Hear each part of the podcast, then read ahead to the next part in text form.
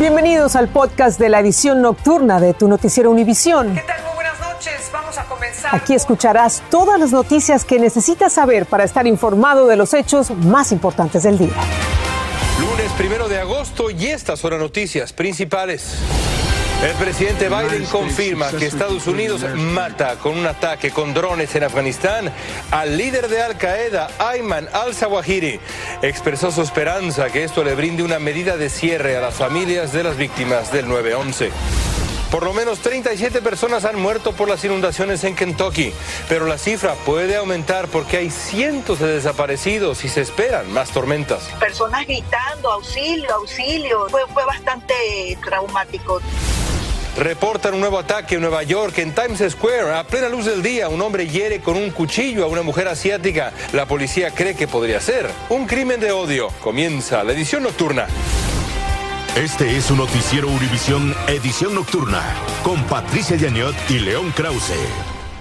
¿Qué tal? Muy buenas noches, bienvenidos. Un saludo, León. Estados Unidos eliminó al terrorista más buscado del mundo en lo que la Casa Blanca describió como una exitosa operación sin víctimas civiles en la capital afgana. Ayman al-Zawahiri era buscado por los atentados del 11 de septiembre. Fue la mano derecha de Osama Bin Laden encabezaba Al Qaeda. Desde la muerte de Bin Laden se le consideraba el líder ideológico, el ideólogo de la red terrorista. Y esto sucede a dos semanas del primer aniversario del retiro de las tropas de Estados Unidos en un país dominado nuevamente por el régimen talibán después de 20 años. Carlo Arellano con este informe. Ayman al-Zawahiri, otro de los líderes de la organización terrorista Al-Qaeda, ha sido eliminado por los Estados Unidos en un ataque certero y sorpresivo con un dron el fin de semana. Si eres una amenaza para Estados Unidos, deben saber que los encontraremos y los liquidaremos, dijo esta noche el presidente Joe Biden al anunciar los detalles de esta exitosa operación militar y de inteligencia, que ha dado de baja a quien sucedió a Osama Bin Laden. Ambos eran los terroristas más buscados del planeta. Bin Laden murió en otra operación estadounidense en 2011, pero han tenido que transcurrir 21 años luego del atentado a las Torres Gemelas para que un presidente de Estados Unidos anuncie que la justicia tardó para al-Zawahiri, pero llegó.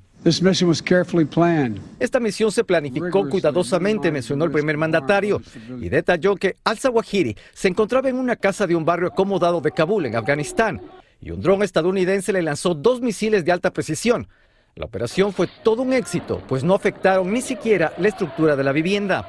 Dicen que en momentos donde él había salido incluso al balcón, en una operación donde no hubo otras bajas, sino él exclusivamente. Informes de inteligencia arrastraron al Zawahiri, confirmaron su identidad y desarrollaron un patrón de su vida y sus costumbres durante meses. También construyeron una maqueta de la lujosa residencia y cuando llegó el momento, el presidente autorizó el ataque. Si surgirá otra figura o no, líder de Al Qaeda, está por verse, pero lo que sí es cierto que Al Qaeda ya no tiene ni la más mínima capacidad que en su momento pudo tener. Al-Zawahiri nació en Egipto, muere a los 71 años y su eliminación es un duro golpe para estos grupos irregulares que quizás puedan contar con algún otro líder, pero ya no tienen el presupuesto ni la influencia para seguir aterrorizando al mundo. Seguimos contigo. Gracias, Galo, por este informe. Y la presidenta del Congreso, Nancy Pelosi, inició su gira por Asia en medio de tensiones con China ante la posibilidad de que visite Taiwán, una nación a la que Beijing considera una provincia rebelde. Pelosi visitará Singapur, Malasia, Corea del Sur y Japón y algunos medios ya han reportado que funcionarios de Taiwán han confirmado la visita de Pelosi a Taiwán. China ha dicho que una visita a Taiwán sería una grave provocación Estados Unidos reforzó ya su presencia militar en la zona. Equipos de rescate trabajan contra reloj en busca de sobrevivientes de las inundaciones tremendas que han dejado al menos 37 muertos hasta ahora en Kentucky. Por desgracia, el gobernador del estado dijo que hay cientos de personas desaparecidas todavía, por lo que se teme que aumente el número de muertos. Y la situación se puede volver todavía peor porque en el pronóstico, nuevas tormentas. Vilma Tarazona nos informa de esta tragedia que está creciendo. El estado de Kentucky sufre las peores inundaciones registradas en décadas. Los socorristas han recuperado decenas de cuerpos sin vida. El gobernador del estado dice que hay cientos de personas desaparecidas. Estos cuatro hermanitos murieron al ser arrastrados por las fuertes corrientes de los crecidos ríos. Sus padres los sacaron de la casa móvil donde vivían. Cuentan que les sujetaron con fuerza, pero se les deslizaron de sus brazos y no los pudieron salvar. A esta hora continúa la búsqueda desesperada de sobrevivientes. Este es el momento en que las autoridades, ayudadas por un helicóptero, rescataron del techo de su casa a una anciana que estaba atrapada. Las fuertes lluvias acumuladas de los últimos días produjeron deslaves, destruyeron decenas de puentes y viviendas y desplazaron a miles. Soraya Whitesburg, una ecuatoriana que vive en uno de los condados más afectados, nos contó que salió huyendo para salvar a su familia. Tuvimos que salir corriendo. Dice que vio como el río que está cerca de su casa se creció como un monstruo. Personas gritando, auxilio, auxilio, y la lluvia demasiado, o sea, fue, fue bastante traumático, es bastante traumático eh, estar en ese momento y no poder, poder, no poder salvar a la persona porque estás a oscuras, estás a oscuras solamente viendo cómo se sube y baja y se da de golpes los carros y todo eso y, buscar a dónde guarecerte porque a lo mejor se te viene encima un carro de esos o se te va a la casa. Agrega que parecía el fin del mundo. Eso parecía como que hubiera caído una bomba. Desde el momento en que se veía que, llegaba un carro hasta donde llegó la parte de, la, de mi casa, los carros que llegaron se hicieron pedazos.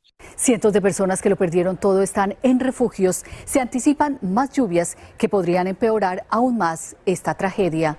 Regreso contigo. Gracias, Vilma.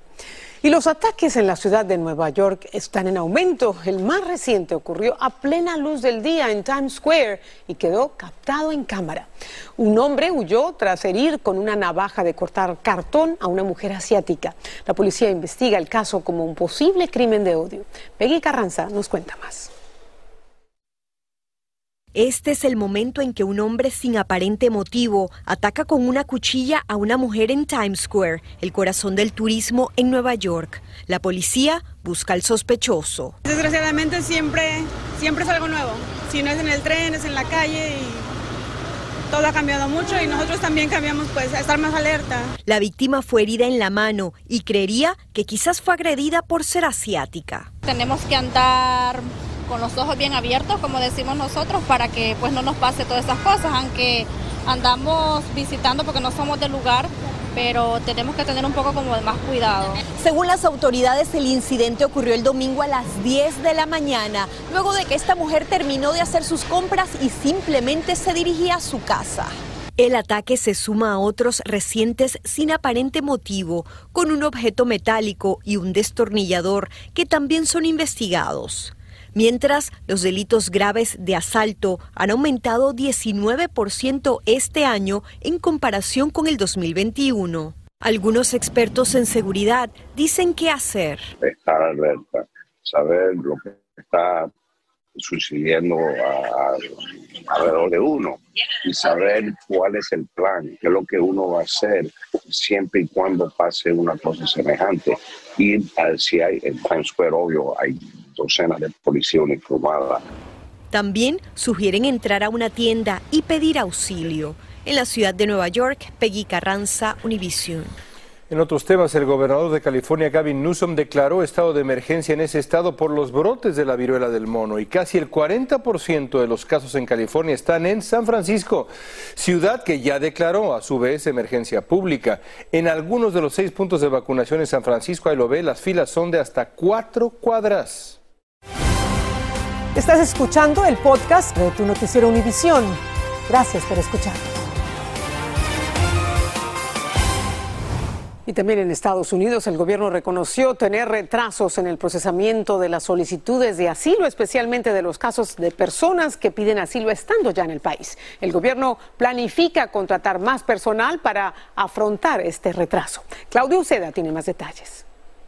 El gobierno alerta de demoras en los procesos de asilos afirmativos. El asilo afirmativo es un inmigrante que entra con visa de turismo, de trabajo, eh, como estudiante, ya está dentro de los Estados Unidos y quieren aplicar de una manera firmemente dentro del primer año de haber entrado a los Estados Unidos. La Oficina de Ciudadanía y Servicios de Inmigración advirtió de retrasos en el procesamiento del formulario I-589. Es posible que no obtenga un aviso de recibo de manera oportuna, indicó el comunicado de UCIS.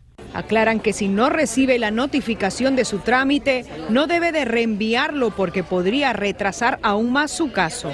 Quiero que también sepan que aunque no estén recibiendo los recibos de parte de la Oficina de Migración, eso no quiere decir que no llegó a tiempo que llegó imperfectamente. El tiempo de espera varía dependiendo de cada caso. No solo hay retraso en las notificaciones, sino en el recibo de documentos. Jonathan tramita su asilo. Llevo más de seis meses sin el permiso de trabajo. Eh, me ha afectado mucho en el aspecto de que no puedo obtener mi licencia de manejo. El gobierno federal enfrenta un récord de demandas por retrasos en las solicitudes. De acuerdo con la Universidad de Syracuse, en lo que va del año ya hay más de 6.000 demandas, casi el triple de lo que se reportó hace dos años. La agencia públicamente ha reconocido el problema y es por eso que en marzo anunció planes de contratar a más personal y acelerar el tiempo de espera que en muchos casos son de dos semanas a seis meses. En Washington, Claudio Seda, Univision. Unos 2.000 trabajadores, la mayoría de ellos hispanos, recibieron la peor noticia. La planta procesadora de carne en la que laboraron por años en Vernon, en California, anunció que va a cerrar y ahora muchos de ellos se preguntan cómo van a poder mantener a sus familias. Dulce Castellanos está allá en Vernon y nos informa. Estamos, estamos ahorita devastados. El anuncio del cierre de la fábrica procesadora de carne de puerco Farmer John, que dejará sin empleo a unos 1.800 trabajadores, en su mayoría hispanos, es algo que no logran asimilar. Es duro, es duro. Creo que ahorita todavía, todavía estamos que no, no, no, no la creemos todavía. Pedro Albarrán ha laborado en esta empacadora en Vernon, California, durante 28 años y dice que el cierre era inesperado para las personas mayores que planeaban jubilarse. Ahora muchos tendrán que volver a empezar. Somos 2.000 empleados que, en total que vamos a perder nuestro trabajo. Entonces, esos 2.000 personas se van a quedar sin empleo en esta comunidad. ¿Dónde vamos a buscar trabajo todos nosotros? Es un desastre que va a ocurrir. Smithfield Foods es la empresa dueña de la fábrica y planea cerrar por completo para febrero del 2023. Fortunately, the costs of doing business in California Lamentablemente, el costo de hacer negocios en California continúa aumentando, dijo Jim Monroe, el vicepresidente de Asuntos Corporativos. Los trabajadores también tienen la opción de seguir con la empresa, pero tendrían que reubicarse a otros estados. Algunos dicen que lo están considerando. Uh, te pagan 10 dólares más de lo que estás ganando acá y aparte te ayudan con uh, agarrarte un apartamento. El sindicato que representa a los trabajadores dice que aunque llegaron a un acuerdo de indemnización, están buscando otras opciones para las miles de personas que mantuvieron a la fábrica de pie durante la pandemia. A todas las personas uh, que duren de aquí hasta el al, al, al, cierre de la planta, van a agarrar a 500 dólares por cada año trabajado. Todos los trabajadores que se quede de aquí al cierre de la empresa básicamente va a agarrar un bono de retención de 7.500 dólares. Algunos se aferran a la esperanza de que otra empresa compre la instalación y puedan mantener su empleo. En Vernon, California, Dulce Castellanos, Univisión.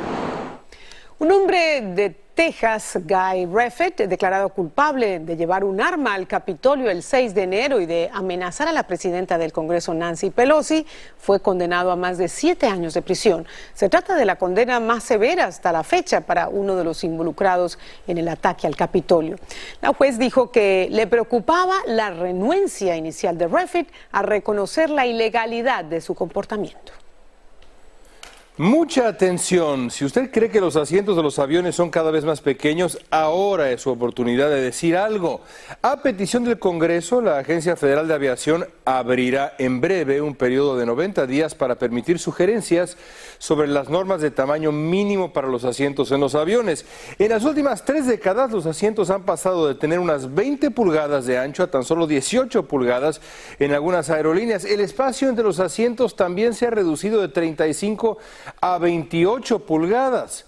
Según la Organización de Derechos de los Pasajeros, solo el 20% de la población puede acomodarse razonablemente, cómodamente en esos asientos. Pero ¿qué tiene que ver el espacio entre los asientos con la seguridad? Bueno, para obtener la certificación de la FAA, los fabricantes de aviones deben demostrar que pueden evacuar a los pasajeros en caso de emergencia en tan solo 90 segundos.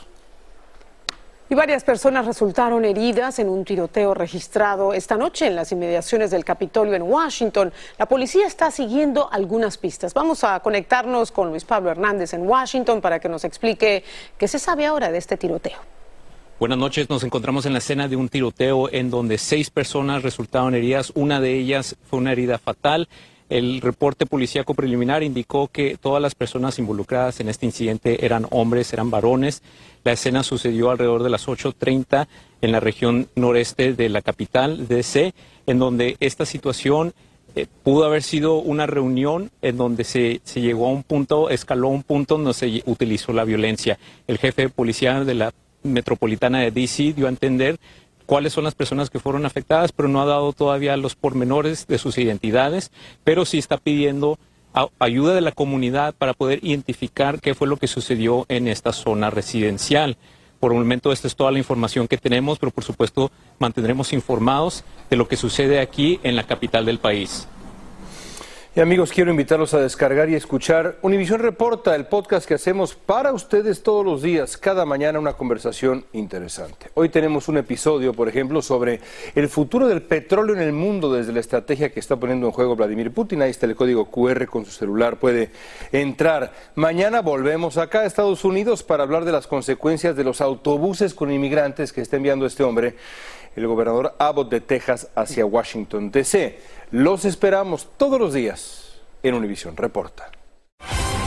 Perú logró asestarle un duro golpe al narcotráfico con el decomiso de un enorme cargamento de cocaína valorado en unos 244 millones de dólares. El Ministerio del Interior de Perú dijo que el cargamento de cocaína era de más de 10 toneladas y media. La droga se decomisó durante siete operativos en las regiones de Barrem, Ica, Cusco, Ucayali y en la frontera con Brasil.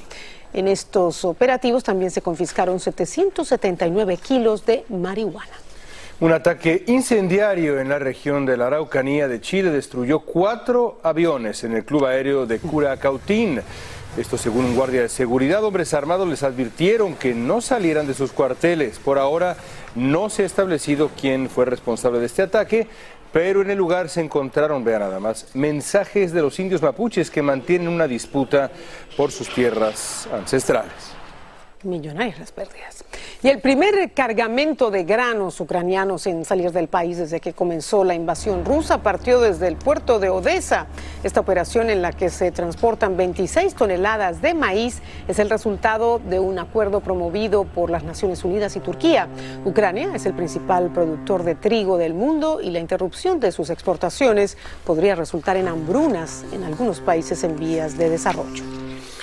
Francia reportó el mes de julio más seco desde 1959. La ola de calor que ese país no veía en más de 60 años provocó incendios forestales en el este y el sur del territorio francés. Pero la situación no es mejor en Inglaterra, que experimentó el mes de julio más seco desde 1935. Esto según el Servicio Meteorológico Nacional del Reino Unido. Y el gobierno de Pakistán informó que el número de muertos por las inundaciones y las fuertes lluvias aumentó a por lo menos 434.